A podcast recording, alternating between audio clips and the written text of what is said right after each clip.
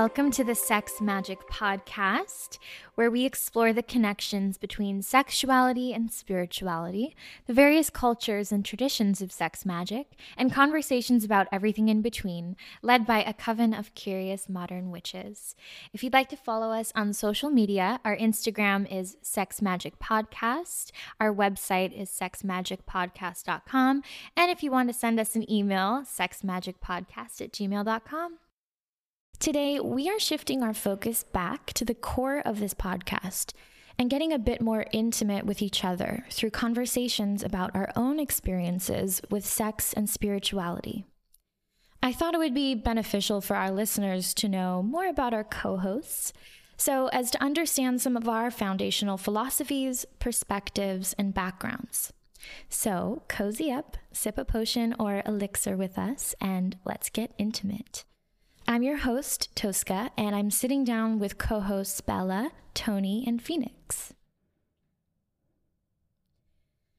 So, I've had a few of our listeners reach out and ask about our own personal sexualities, and I would love for us to open up and share. How do we identify? Um, I identify as a queer femme woman and I use femme pronouns, so she, her. Phoenix here, and I'm actually in the same situation as Bella. Um, I've when I was younger, I used to say bi until I realized it was more less of a binary thing and more of a very fluid thing. So I often just use the word uh, queer or fluid, um, but I identify as a woman, female, she and her. Yeah, my sexuality has also changed because of my awareness of binary impositions of the patriarchy. So, as someone who used to say I'm bi, now I'm a little bit more pansexual and uh, polyamorous. So that's that's how I identify. Tosca here. So I identify as bisexual.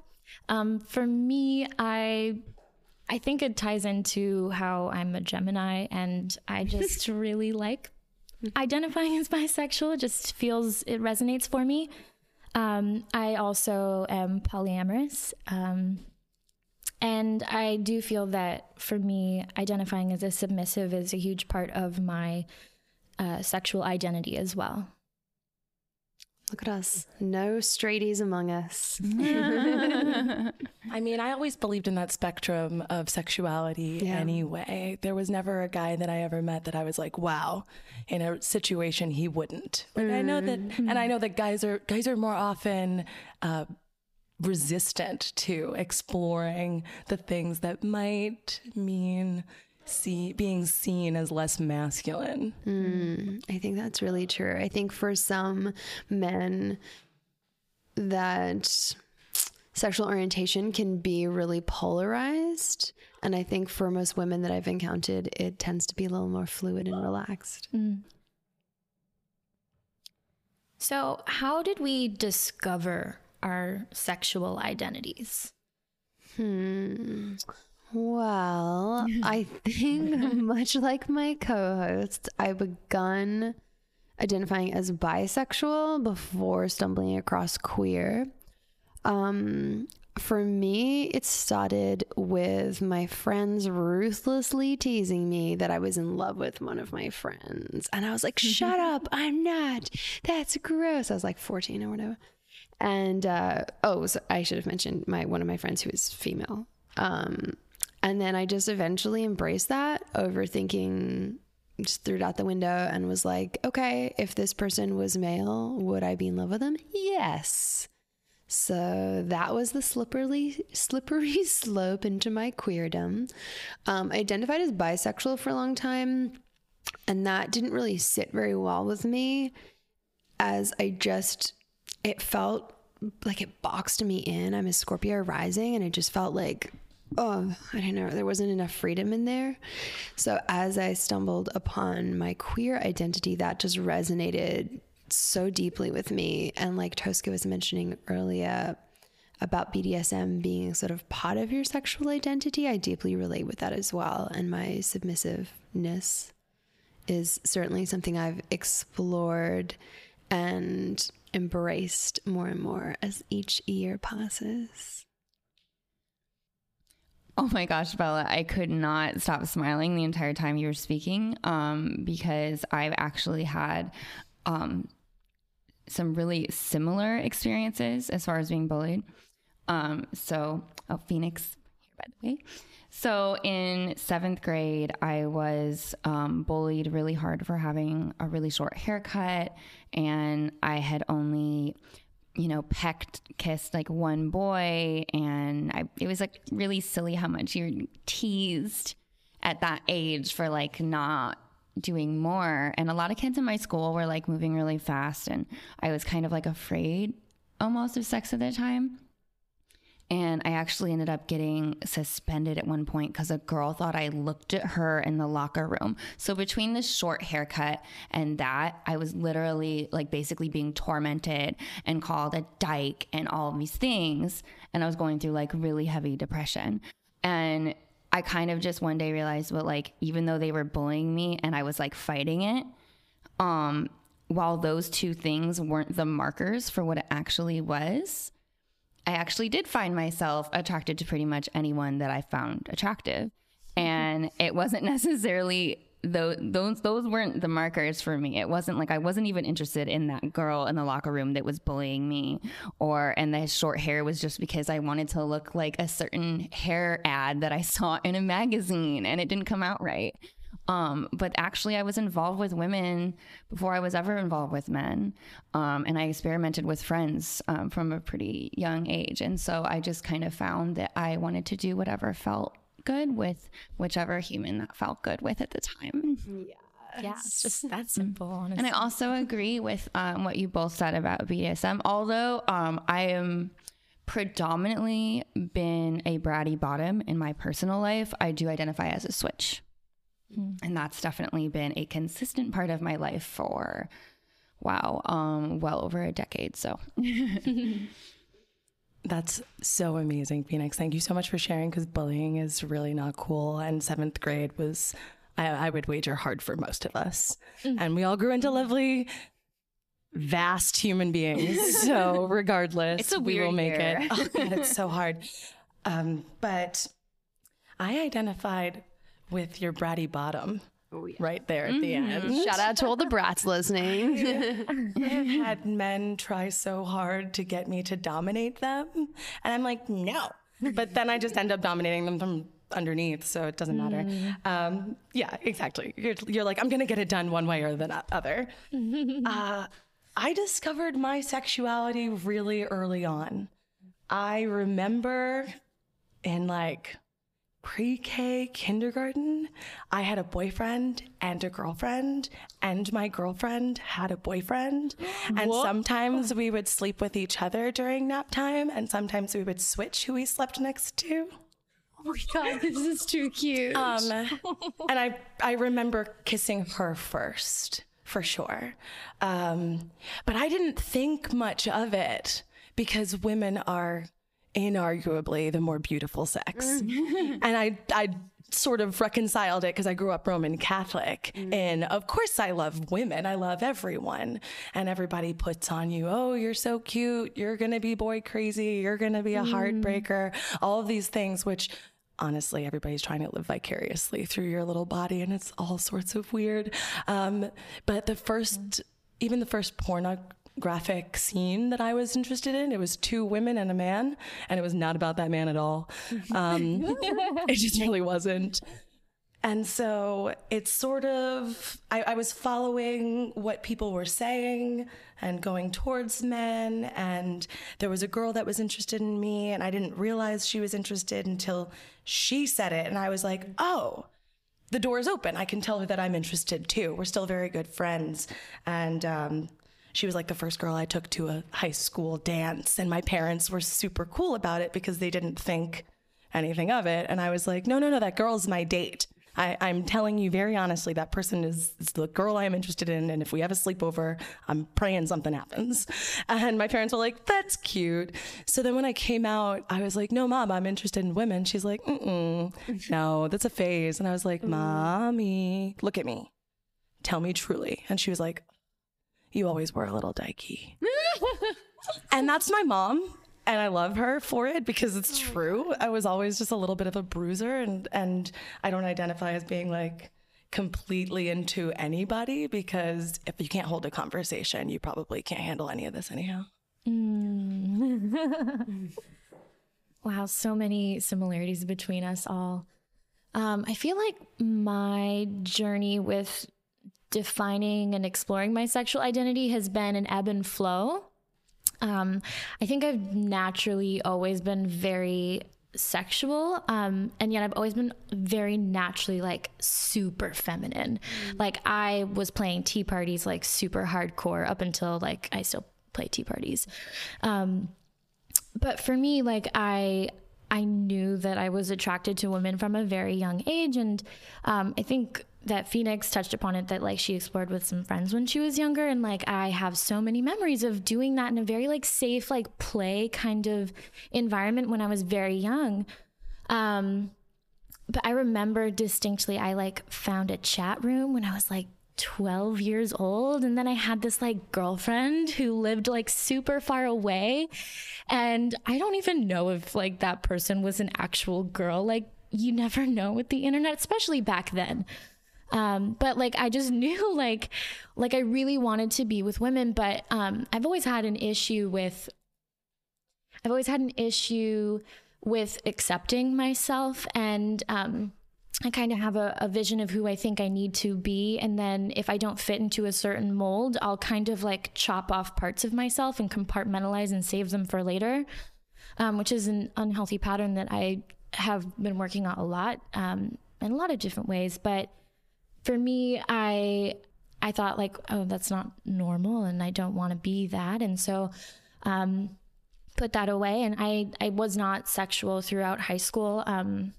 and I lost my virginity at 18. I think I was a little bit of a late bloomer. But, you know, since then, like I I've definitely started to embrace that I am attracted to to all kinds of people, um, no matter the gender. And it wasn't until like a year and a half ago that I started to say that I was bisexual. Um, I don't even know if I've like actually spoken it to a lot of people, um, but I've started to like have like relationships or experiences with women since since then, and more so this past year. So hmm. it's been a journey. Uh, with BDSM, though, that identity was claimed about five years ago, and going hard ever since. so, spiritually, I am very curious how we all identify because I think we all come from different backgrounds, and I don't actually know if you guys identify as religious in any way. Um, I know a lot of the spiritual practices that we do are very similar, and yet I was curious to know, like, spiritually, like, how do we identify? Hmm. I don't have a very specific spiritual identity. Uh, I grew up being raised by my mother, who is a psychic medium. So I'm a second generation psychic medium. So I was raised understanding that there was life after death and kind of all of the ramifications of that knowledge, I guess. So I was always raised in that environment that is not particularly religious but super spiritual. We also like observed the seasons and had practices around that. I went to a Waldorf Steiner school, which I don't know if you guys are familiar with, but um is like I guess a little bit pagan in its mm. own way. Um preschool. Oh yeah. Oh man, it's the best. Um so that definitely like deepened my more like pagan and witchy practices that I that I still carry on with me now. So I just identify as someone who is deeply spiritual, but not affiliated, if that makes sense. I don't particularly like any organizing of religion for me as a person. Um, no judgment to anyone who loves and gets value from that. But for me, it's important that I treat myself as my judge and my juror, and I feel good about what I do, and I don't export that out to anybody else. Um, for me, um, I was actually raised Roman Catholic, And then I found out um, through a family member that was adopted that I actually have Celtic ancestry. And so I identify as a gray witch, and most of my practices tend to be between, I mean, more or less resonate most with like a pagan or neo pagan practice. Um, but much like Bella said, I really dislike organ- uh, organized religion. Uh, I left uh, the church before becoming confirmed as a child for a reason because I didn't want to get up in front of a people and lie that I was going to carry on my life a specific way that I did not intend on doing. Um, I very much resonate with with nature and energy and love and respect and you know practice things by the wheel of the year. So i do um, spiritually lean more that way. And i also really like science. So i find some sort of balance between my love of nature mm. and um, regarding energy and meditation and all of these things along with you know things that i can I also like cold hard facts sometimes too, but a lot of the things that I practice aren't things that are tangible. Yeah. So I don't judge, you know, I have family members of mine that still uh, pray to a mono, you know, while I'm more a little bit essentially polytheistic in that regard. If I'm like calling on these goddesses and um, guides, ancestors, and everything like that, whereas I might have members of my family who are actually very monotheistic and I don't judge it because I can't say, oh, well, how do you believe in that? Because they don't question my beliefs. Mm. So they don't really understand my beliefs, but they don't question them. They just sort of let me do mm. my thing. So um, that's, yeah, it sounds like we relate on a lot of things mm. in this hmm. group. Yeah. I mean, I was Roman Catholic and very much so. I was a very religious child. I loved going to church, I loved all of the ritual in it. Mm-hmm. And it wasn't until uh, right before my confirmation that I was like asking all of the questions. And mm-hmm. it was really hard for the people that were dealing with me because I like facts mm-hmm. and I like to read and I knew things forward and backwards and they couldn't give me the answers I was looking for. But I did get confirmed because mm-hmm. my parents were very adamant about it and I found the things within that religion that I could say, yes, I am going to carry forth this wisdom. Yes, this spirit is inside of me and will guide me. Um, whether I believe in the Holy Trinity, it's a different sort of story. Um, I found Buddhism mm. in high school I had to read Siddhartha, mm-hmm. and it was the best book anyone could have ever made me read. Um, I love that Buddhism is not a religion, it is a spiritual practice, and it's very practical. So it's like, oh, you're having this type of thought. Take this thought, honor it, find a different thought, follow that flow, mm-hmm. put into the world what you want to get out of it. Um, so if I were to say, where my spiritual books are. A lot of them are Buddhist books and Buddhist practices and different gurus that I like to read because they offer wisdom. But also, yeah, it's like call on the gods and goddesses. They're here for you. You have the ancient wisdom. Uh, so between that and my yogic background, which is also not a religion, but a spiritual practice, it's a lifestyle. Just because I don't get up and do five Surya Namaskar A's and five Surya Namaskar B's and lay down for 20 minutes minutes in Shavasana doesn't mean that I'm not being yogic in the way that I deal with traffic or mm-hmm. the weather or your car breaking down when you're away somewhere. You know, these are all things that are practices. Uh, so, yeah, science is part of all of it always because it's through the structure of science that all of the magic of the world can happen. So, mm got a lot of that. If I can interject you. one Please. thing really quick, Tony, um, the thing you were saying about ritual and Catholicism, mm-hmm. I forgot completely that I was also an altar girl at one point, and in the, on the mm-hmm. choir, I was yes. like heavily involved. Yeah, my mother played piano in the church and everything, and actually best still friends does. with my priests, man. But isn't Catholicism not like all that ritual? Is it not the most goth of all? it absolutely is. Yeah, all of a sudden like, they're speaking tongues. All, the the censer and the incense and the burner, and so I didn't that in any way influence you more so towards your craft now. Oh yeah, I mean, I think the Isn't the funny. I'm just imagining all of the like Catholicism is so goth. Like it is, it is. I I want to talk about a meme, but I'm not going to do that instead. But there's a funny meme about goth music and God's music and how they intersect. It's just a good day to die, is all. So, um, yeah, all that ritual has definitely inspired me to be more ritualistic and, and practical in my magic, mm-hmm. in my witchcraft, in who the fuck I am, really. Like, I'm just trying to get up every day and be that consistent and that dramatic, honestly. Cover me in gold. I am thou tabernacle. Oh my God. I think, I think that was blasphemy. It's okay though, right? um, so yeah, I think liking this incense and finding the this sense that connect me with higher spirits and language. Language is really important to me, and I had the benefit of being at a church in Pennsylvania that was practically a cathedral, and they would speak in Latin, and it would just be me being moved by words that I didn't necessarily know the, the meanings to, but I could feel the meaning. Mm-hmm. And so with Buddhism and yoga, when we get back to Sanskrit, I'm really in my element. Mm. Yeah. Mm. Wow, the rituals is really resonating for me. I did not grow up Christian, I was raised Jewish. Pretty, mm, not super conservative, but um, my my father's side of the family was Orthodox, and so there were certain things that were taken very seriously. Um, I tried bacon for the first time last year. um, but growing up in the Jewish temple was really beautiful, and I I really loved it for a very long time. And similar to you, Tony, I I also did the confirmation thing. I, I did the bat mitzvah, mm-hmm. and then I did um, confirmation. Um, but my mom is, you know, super super spiritual and kind of a hippie. And i was reading goddess books from like age like 8 on very passionately.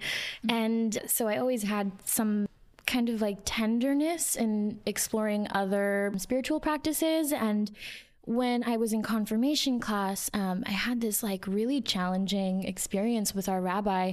So I was in confirmation, and the rabbi asked all of us if someone hits you, what are you supposed to do?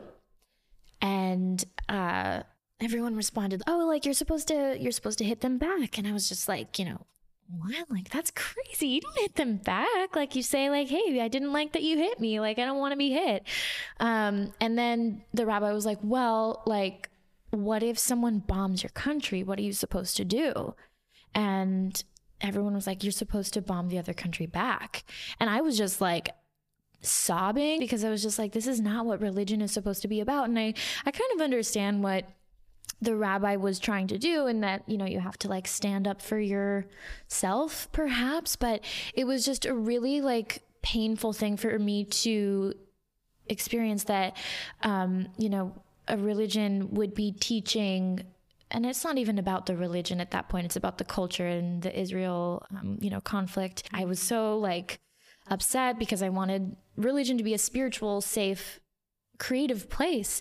And I remember I, I came home just in tears, and my mom was like, You don't have to go, you don't have to do confirmation. And I remember I got a book on Kabbalah. And I just was like, wow, this is so, so much more resonant for me. And it was really beautiful talking about the balance of light and dark and the creation. And it talked about, you know, certain things in Judaism that were a bit more cerebral, I suppose. And then I got really into, you know, my goddess stuff and connecting with my pagan witchcraft practice. And I still really respect a lot of Judaism. And I, I find so much beauty in the ritual and lighting candles on Friday night. It's it's a practice I like to do to connect with my ancestors. But for me, it's so much more fun to kind of look at all of the different religions and find the similarities in all of them and find what works for you. And so I've kind of had religions be my buffet and I have my own spiritual plate I've I've arranged for hmm. myself. I'm also really connected to Nordic magic and I'm getting really into Icelandic and Viking shamanism. Mm. So that's that's kind of where my magic is right now. I love that the common similarity I hear so much in each of our answers is this delicate, compassionate holding and embracing of different aspects of different religions and ideologies and spiritualities without demonizing a little a little on the nose with that word choice. Um but you know like or throwing out any of the other ones you know like just being able to hold them and hold them compassionately without buying into one and disregarding others seeing being able to see the value and beauty Mm. in the diversity there Yeah, and I think that that's an important thing because religion it kind of took a turn somewhere, right? Like I believe that religion was meant to be spiritual. But then it kind of got to uh, how do we control the people place? Yes. Uh, at least in my historical reading and anthropological findings of different Those crusades. theologies. Yeah. And so it's important to me to, I don't know, I guess I'm kind of trying to make sure that my ancestors weren't just eating a lot of shit and calling it religion. So I, just, I try and find something that I can still honor. And, you know, Jesus Christ was a cool guy. Like, mm-hmm. in general, if you get to that first testament, God bless you. But the second testament is really, the New Testament's kind of cool and it, and it gives you hope, but it's not it to me it's not like okay and now you go to church and mm-hmm. you do things this way and you give money and i don't know the hypocrisy that comes up maybe people are the variable mm. that i'm most concerned with and that's why most of my practicing is alone mm. and we call on the goddesses because calling on your friends doesn't always bring you hmm. to that place Yeah, that's so true. And also like makes me think of how like for me I have read the Bible, like the whole thing. And like yeah. it's number one selling book I do my research. But the thing that was so striking to me about it was more the aspects of like love your neighbor, love everybody. And hmm. Whilst you don't have to necessarily agree with everybody and everything that they practice, like love them equally and love them the same. And it's so sad to me that my observance, at least, because I'm not in any organized religions anymore, are quite the opposite and the level of judgment like the frenzy and the fervor with which um, a lot of religious people pursue topics like gays shouldn't get married you know all of this stuff. I'm like okay do you feel that passionately about other stuff in the bible? Because i've read it and it is nuts. Like some of the stuff like if you wear mixed fabric clothing you should be stoned to death. There's or like you can't eat you know fish and pork or whatever. Like there's so many no like really yeah no sorts tattoos. things yeah. You know, there don't plant your crops. Like you can't plant crops next to each other.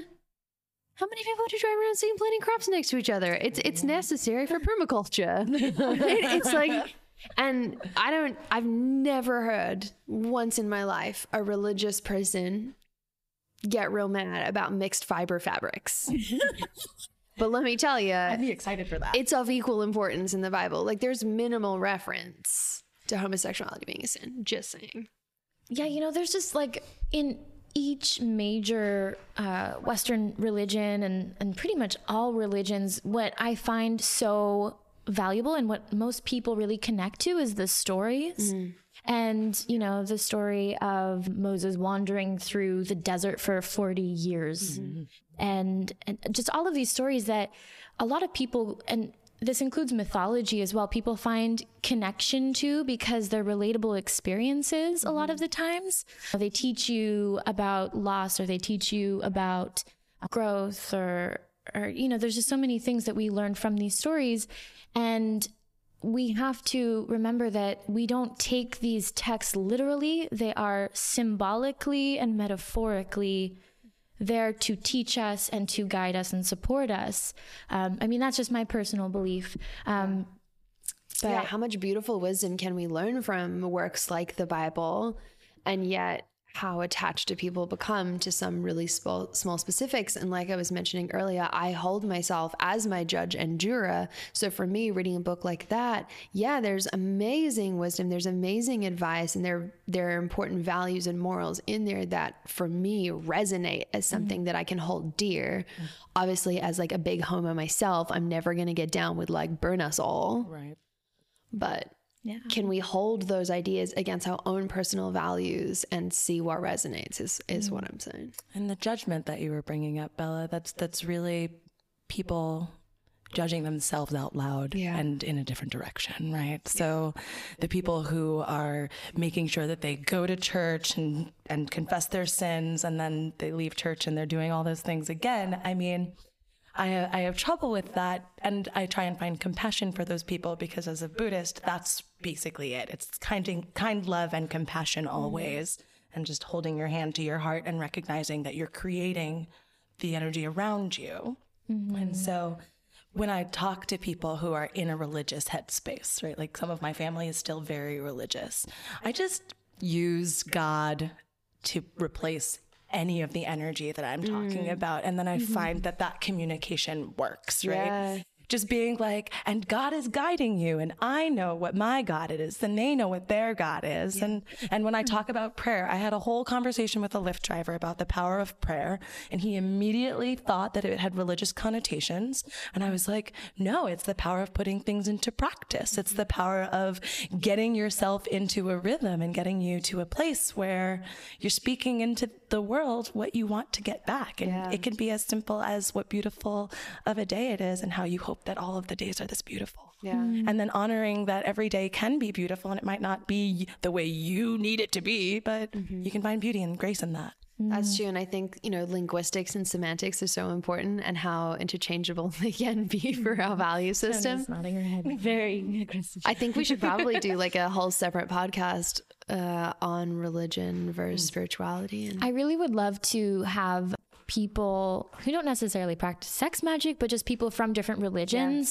The Catholics and sex might not give you much. well, you know, if out there's anyone listening that is like in any of these modalities that we're talking about that wants to come and chat with us, like reach out to us. We'd love to have you on. Absolutely. Because I mean, if you're giving yourself love, Mm-hmm. right, in a religious way, and not just religiously, but also with that higher power in mind, Mm-hmm.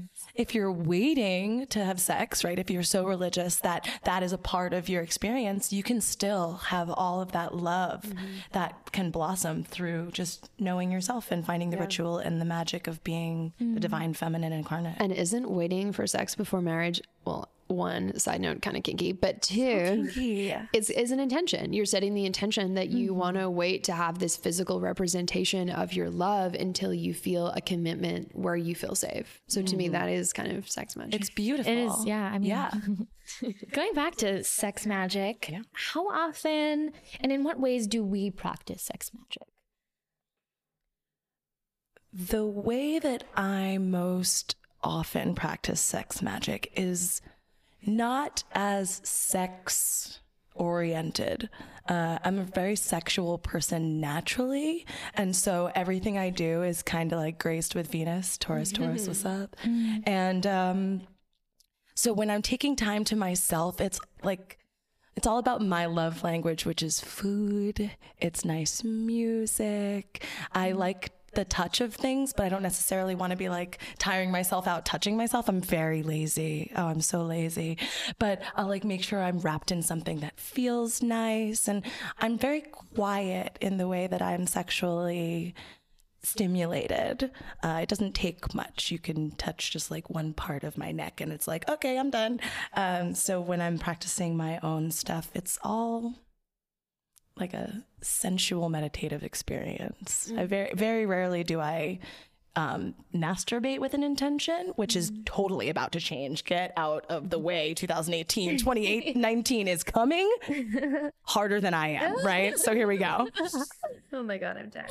So more often to come. Mm, more but I wanted to say that I, you know, doing this podcast and, and talking about sex magic a lot, like I want to share with my listeners that like, hey, I don't do sex magic that that often. Um and that's totally okay. And there, I go through phases in which I'm like, yeah, like I'm going to be super sensual with myself and like masturbate with intention a lot, and and then I'll go through phases where my spiritual practice is you know, it takes a back seat and I, I work on more just like self care and maybe taking care of my health and, and it's totally okay, I think, to be in flux and, you know, flow with the rhythms of of what you need that time. Um and, you know, I want to incorporate more sex magic and and hearing, you know, all of my co-hosts share all of their experiences has been very inspiring as well. And I've learned new ways to practice. Um, and for me, I do I do sex magic with my partner probably hmm seasonally. Mm. It's like a it's a special thing and there's a lot of preparation that goes before it and though my partner and I have been doing this new thing that has been so amazing. It's part of kind of our, our DS dynamic, in which on Mondays he has me pull two tarot cards, and then we have to talk about it for the week and see how that, um, like things I might need to work on or we need to work on our dynamic. But it's like we're using tarot as part of of our sexuality and our our BDSM dynamic, which has been really fun. Um, he also suggested that I wash his feet like Mary Magdalene, and oh. I'm all about that. so, you know, just being flexible and going with the flow for me right now is where I'm at with my sex magic practice. Hmm. I think with my own sex magic, honestly, pretty much every time I masturbate, I engage in a level of sex magic. I think it's, I like, Tosca, that you brought up sort of the realities of being like a sex magic practitioner of how it's like i don't know i think people maybe have an idea of what it's like and that we're always like burning candles and pouring the wax on ourselves and like shrieking to the goddess and sometimes we are. But honestly like for me my sex magic practice is most central around my masturbation. It is very key intent. So I never masturbate without intent. But I want to be clear sometimes that intent is I have three minutes before I need to leave the house and I just want to feel good for three minutes. And that is a clear intent. And accomplishing it is beautiful. But I also do a lot of work in manifestation masturbation, which you can read about. We'll link it again in the show notes. um, so, a lot of the time, I'll be masturbating and using sex magic for decision making. I'll be using it for trying to cultivate or draw in a new energy or something really specific like that. I don't engage in a lot of sex magic with my partner, which is something that we might look at and change in 2019. Um, but we have in the past and it's been really beautiful. It's just not a real regular part of our practice. Phoenix here. So, for myself, uh, some ways I like to practice sex magic are actually solo as well. Um, we've discussed in the past using uh, sex magic uh, in manifestation and using your orgasm um, while visualizing what you really want and your intent to get what you want. And you can do this with a partner too, um, but it's just something I've done more regularly with myself over the years when in a relationship or not. Um, I have used sex magic with partners, but it's not something that's been consistent uh, simply because it's something that's so personal to me that I feel like the intent has to be very like mutual and it can be for yourselves or it can be for for nature or for something else but it i guess it just totally depends on the person and the time as far as how often um, i try to do this weekly um, or at least um, with new and full moons to try and give it that extra boost hmm. Reflections on love, sex, and magic. What are some experiences we've had in these realms that we feel have impacted us deeply? When I was thinking about this question, I I kind of was just thinking of like, you know those like landmark moments where you're just like, oh, like a light bulb goes off or it's just like so divine that you just like kind of hold that memory like really preciously. Um, I was just curious if you guys had any of those moments um, specifically in the realm of spirituality and sexuality. I'm debating whether or not this is too personal to share. I'm doing the exact same thing. um, I'm like sifting through them and being like, which can I share? No, no, I have the one, and it's so particular. Um, mm it was just it was just the most bizarre experience in the best way. I was out at a bar for someone's birthday and I noticed someone staring at me from across the bar. And me, being me, I wave him over and I'm like, What are you staring at? You come here. And he comes over and he's looking at me and I'm like, What's your deal? What's going on? And he's like, Are you psychic? Oh. and I hesitated because that's the question I've been getting for a really long time. And I just decided that the answer was no a really long time ago. But I know the answer is not no. I'm just not ready. Or I wasn't. And then this, I met this person, and this was a few years back. And I was like, why are you asking me this question? And he said, because I have psychic visions and I've been having these visions and I would love to talk to someone. And I was like, okay, great. So let's talk about this. So we talked for a little while and, and we expanded on what he was seeing. And I gave him a little advice as to what I do when I see things that I'm not ready for. And then my partner came over and was like, Isn't she wonderful? And he said, Yeah, she's fantastic. And my partner says, Would you like to come home with us? And he says, Yes, I would. And so he comes home with us, and we have a really spectacular threesome that was just, it was just so much about being there for and with one another. Mm. And I never spoke to that young man again. I never saw him again. But every time I think about him, I'm always like, I hope he gave his grandma a really big hug before she passed. Mm. And I hope that he continues to go out into public places and ask people randomly if they're psychic. oh, that That's so kind amazing. of where all of those things came to a head. And I was wow. really wondering who am I that this is what happened at just like a regular bar with seemingly regular people? Mm. Similar yeah. uh, energetic frequencies, perhaps find each other. I think the two that stand out to me most would be the first time that I ever worked with crystals in a sexual way. um, after going through some really significant sexual trauma, I had heard before in the past a little bit about yoni eggs and crystal healing. I already had like a pretty good collection of crystals at that stage in my life, but I never explored that. And all of a sudden, I remember I woke up one day and I was like, I need a rose quartz yoni egg and I need it today. Mm-hmm. And I just like went to the store. I knew they would have the perfect one. I'd never been to the store. I just, I just knew. And I went and got it. And I remember taking it home and cleansing and setting my intention to just feel okay in my body again.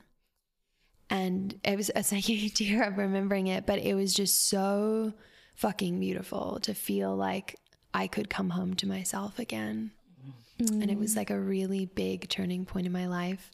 And I, I still have a regular yoni egg practice, but feeling the magic of the crystal like radiating through my body really like woke me up again to my own power and my own magic. Mm. You really can't do anything but be like, okay, I yeah. submit. I'm here. Okay. yes. It's just so powerful when yeah. you unlock it again. It's like getting domed by a crystal. You're like, okay. I got so nothing left. with me. and then my my other one that really stands out to me is actually how Tosca and I met, which is that I bought a love magic candle from her back in the day. and my partner and I, he had never done any sex magic, maybe never probably never any magic. I don't know why I said maybe. He's never done any magic in his life at that point. Um, and God love him, he was like, okay, sit down with you and do this ritual. And like, Aww. I can see he's rolling his eyes internally, but he's, you know, doing his best and uh, to be present. And we set our intention. We lit the candle. We were intimate. Fast forward past that for his own privacy. And it was really particularly beautiful time with him. And then we still laugh about this to this day. And I have these photos every day for like a week or two. And it's, I guess it's important to note that at the time when Tosca was making these candles, part of the logo on them was a moth. And every couple of days for about two weeks, a moth died in my house in like prayer position. And the first time it was by the candle, and then other times it was just like in really significant areas of my house. Like at my altar or at my desk or at our dining table, they like died kneeling up in this prayer position. And we joke about it because I'm like, we I have bought two from her and I still years later haven't lit the second one because I'm like, I don't want a cat to like show up dead on my door because that was some powerful ass oh. magic. But it was amazing. Hmm. I love that story. when you when you like texted me about that and sent me the pictures of the moth, I was like, "Holy crap! What if What have you done? and that was like my first experience like engaging in sex magic with a partner and to mm. have that many animals sacrifice themselves for our magic which i did not ask for i hope that's abundant for my personality but just to make that super clear i mm. definitely wasn't like die for our sex but yeah i'm pretty i'll i'll report back to you guys on what happens when we light the second one Um, so I think I'll share my like, I'll just share one really impactful experience, and it was actually quite simple. I had just gotten out of a two year off and on uh, abusive relationship, and I was completely lost and had no idea how to like, I don't know, remember my own needs and all this stuff. Um, and I went to this wonderful witchcraft store in Long Beach called the Eye of the Cat, which I highly recommend going to if you've never been. They do have like two black cats just hanging out and it's it's very old school. It's not it's not minimal or clean. It's messy and dusty and fantastic.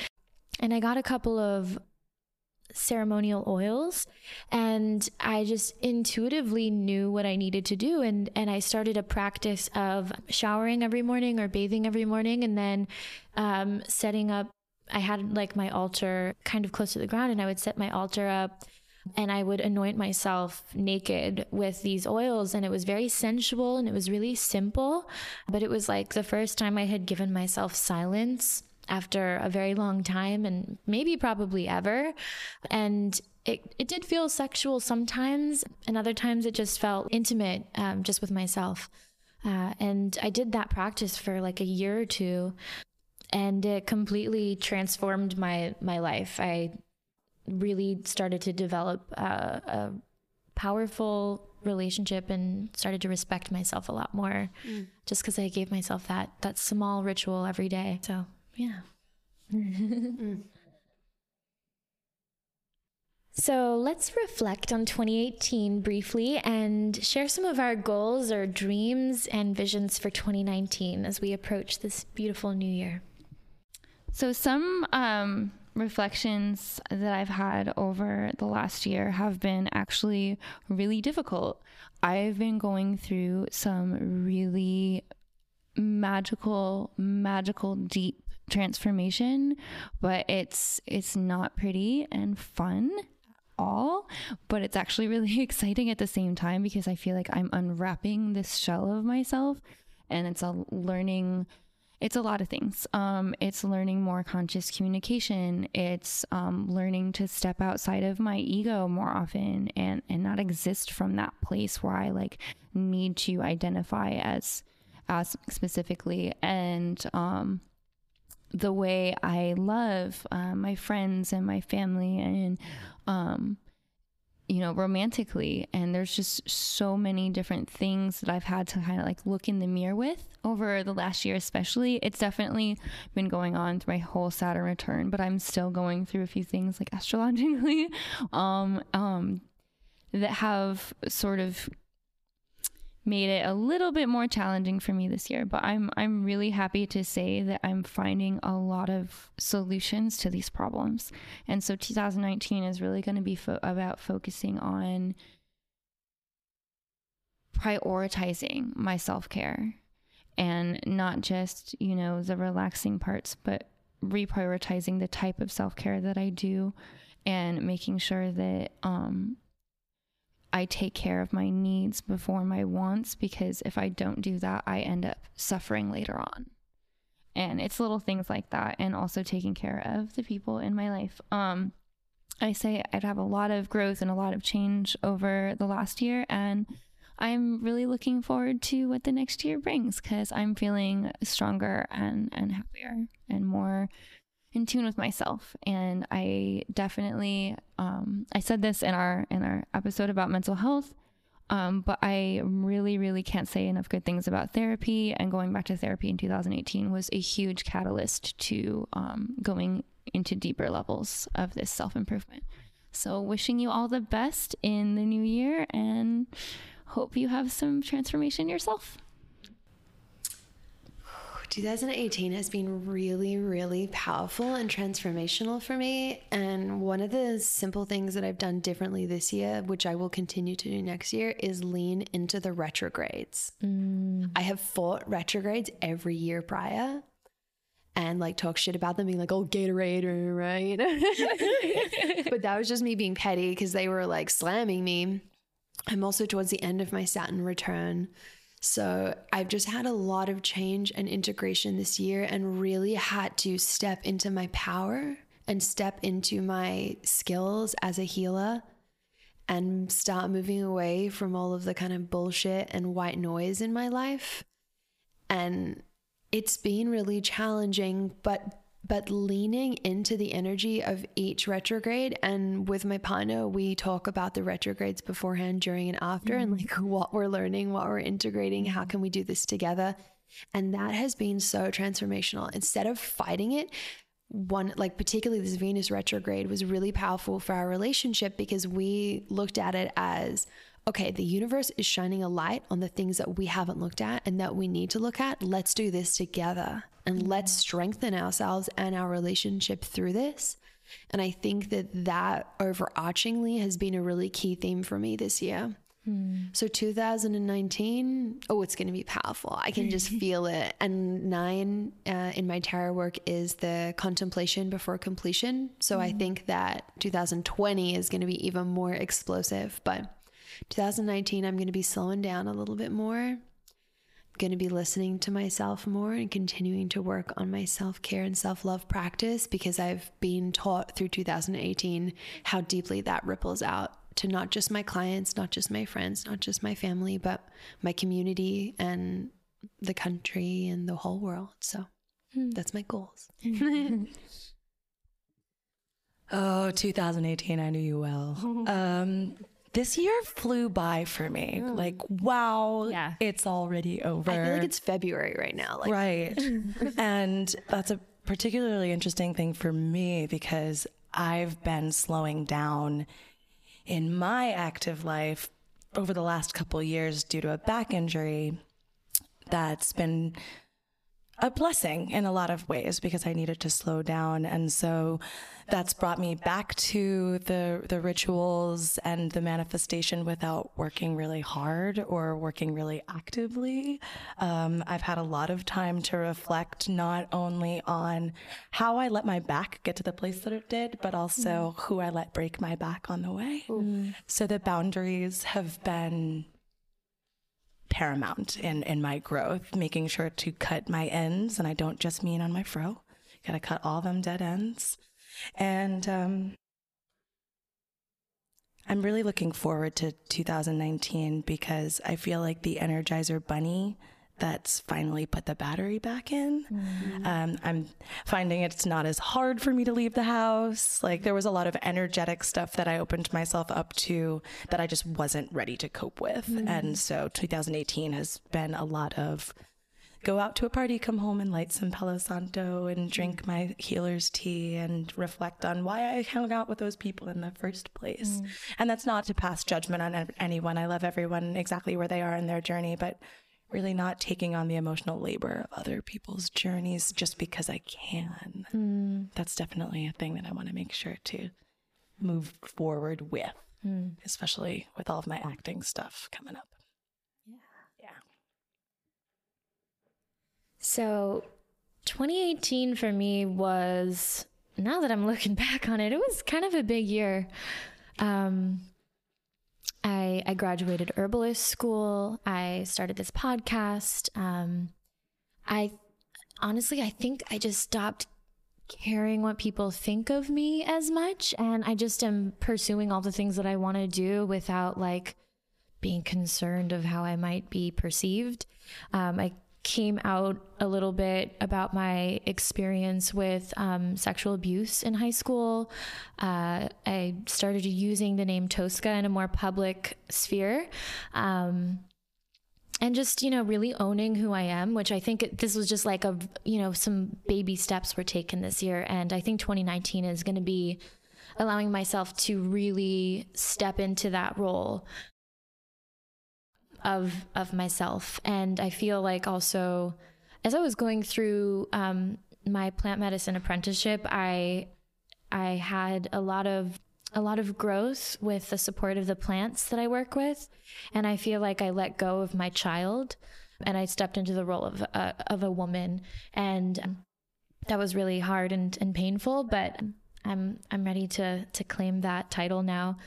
Uh, and I had some really wonderful new relationships this year, and some have come and passed, and I'm grateful for what I learned from them and one of the things I really took away from from one of my relationships is is living with intention and how powerful that is, and something that I'm going to try to put more into practice.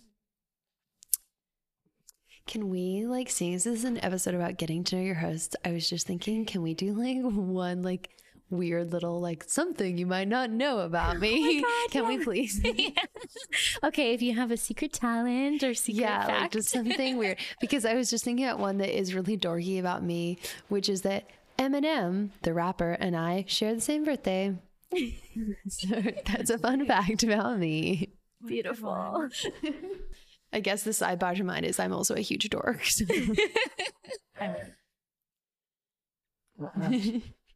that was the thing we weren't supposed to know about you. Yeah. Oh, okay. Oh, I have no, one. People might not know. know. Um, cool. I grew up performing as a princess at birthday parties.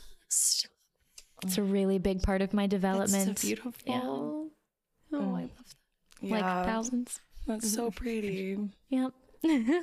my first job was as a magician's assistant at a theme park. Nice. I've That's always wanted to be a magician's assistant. Sounds Sounds hot, right? That's kind of like a kink. like, Ooh, you're gonna slice me in half? Oh, okay. it was not that kinky.